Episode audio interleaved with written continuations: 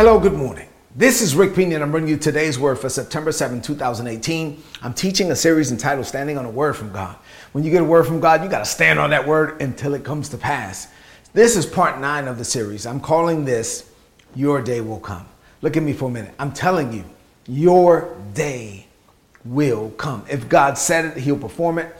If He promised it, He will make His word good in your life. We've been studying the life of Abraham, and uh, it's, it's a great example of, of faith. First, first of all, he's the father of faith, but he waited 24 years to hear the words that I'm going to say today. He waited 25 years for the baby. So, Genesis chapter 17, verses, uh, well, I'm going to share a, a, larger passage, but let me just read verse 21 now. So, Genesis 17 and 21, this is what God said But your son Isaac will be born about this time next year. Oh, man, I'm telling you, your day is going to come this is what he was waiting on for all these years. He said, Finally, son, listen to me. Your son Isaac is going to be born about this time next year. And I promise that I'm making you and your family uh, a great inheritance, and uh, there will be, you will have descendants forever.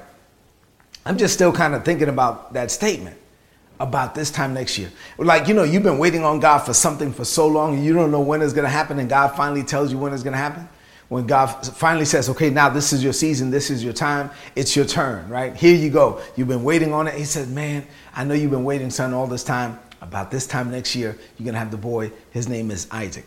Put yourself in Abraham's shoes for a minute. I mean, just, I, I was thinking about this this morning. I was like, wow, because I got some stuff I'm believing God for. I pray that you, you have some things that you're believing God for as well. But think about how awesome this conversation was. 24 years earlier, Abraham and Sarah left everything that they knew. They left their country, they left their family.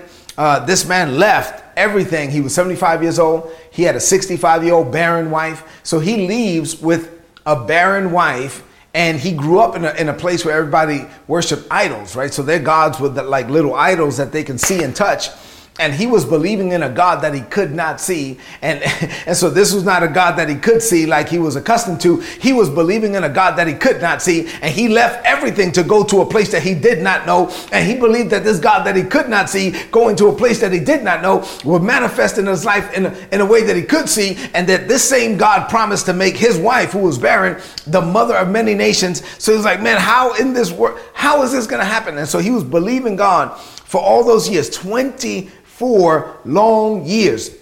But he believed that God was going to show up. He believed that God was going to do it. He lived with an expectation. And 24 years later, the Lord finally said what he wanted to hear around this time next year. You're to have that baby. I know it's been a long time. I know your wife is old now. I know you're old. You're about 100 years old. She's about 90 years old. But you're still going to have that baby. And it's to happen around this time next year. Now, I know, like I said, what it's like to be waiting on God for something for a long time. And it's not that you're not already blessed. Listen, I'm blessed. I'm a blessed man.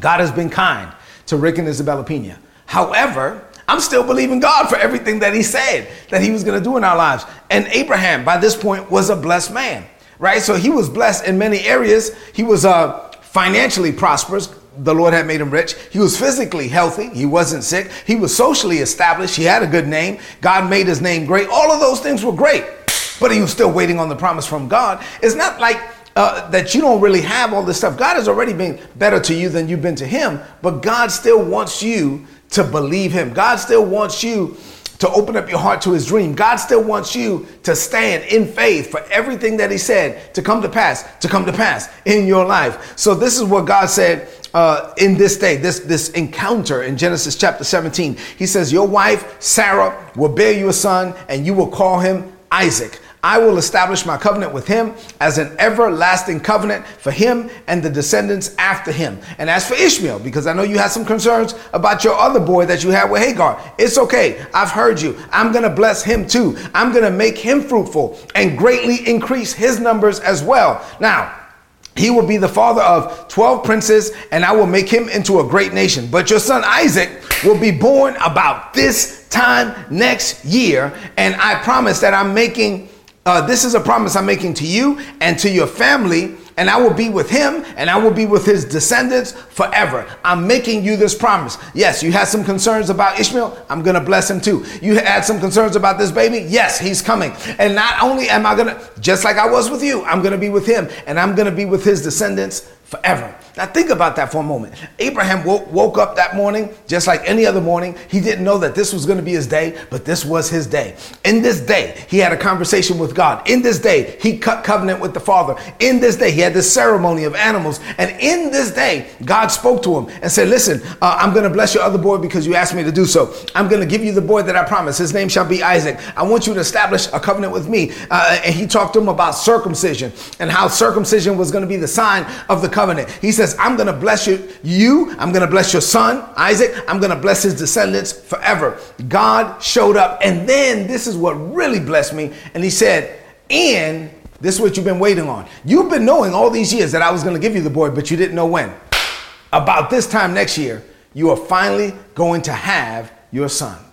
Listen, I'm telling you, your day is to come. Your day is to come when you're to hear those words from God. Your day is to come when you're to hear that God says, Now is your season. This is your season. This is your time. And this is your turn. Your day is going to come where God will manifest everything that He said He would do in your life. You got to keep on believing. So, on this Friday morning, as we seek to close out the week strong, head into the weekend strong, what does this mean to you today? I have five things to share with you as we close out the week. Here we go. As I share these with you, open up your heart to what God is saying. Number one, you may be blessed in many areas, right? Just like Abraham was blessed in many areas.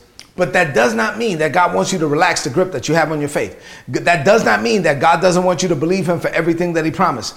God wants you to believe that Him, that to live in expectation that everything that he has spoken over your life shall come to pass. This doesn't mean that you're living, this isn't about ambition. This isn't about pride. This isn't about greed. This is simply about purpose. I want everything that God said for me, for me right? Everything that God spoke over my life, I want to I want to do it. I want to be it. I want to leave a mark in this world that will not easily be erased. I want to become the man that God called me to be. I want to walk out my divine purpose. I want to get out of me everything that God planted in me while I'm in the land of the living. I want to fulfill my assignment before I die. And that means that I'm believing God for everything that he said. Everything that he promised over me shall come to pass and I live in expectation of it. And that's how we're supposed to live because this is the life of faith. Number 2, when you live in expectation of God's promises, you're not bothering God. It's not like like some people say, well, I already have enough. Uh, uh, I'm just content. I have enough. I'm good. I'm not going to be bothering God with this or bothering God with that. Stop. You're not bothering God at all. Actually, you're honoring God when you live in expectation that He's going to do what He said He's going to do in your life. You are honoring the fact that God promised it. You are honoring the fact that God thought about it. You are honoring the fact that God planned it before the world began. And so, so yes, you are honoring Him with you when you live in expectation that He is going to do everything that He said He was going to do in your life, and you you believe it so much that you you're like, man, it can happen at any time. That's how Abraham lived. That's how we're supposed to live. Number three, Abraham waited 24 years for those words. This time next year, you're going to have that baby. 24 years. Now, I don't know how long you've been waiting. It's probably not 24 years, but however long it is, don't give up. Don't cave in. Don't quit. Your day is coming. It shall come to pass. Number four, you must receive what God says by faith.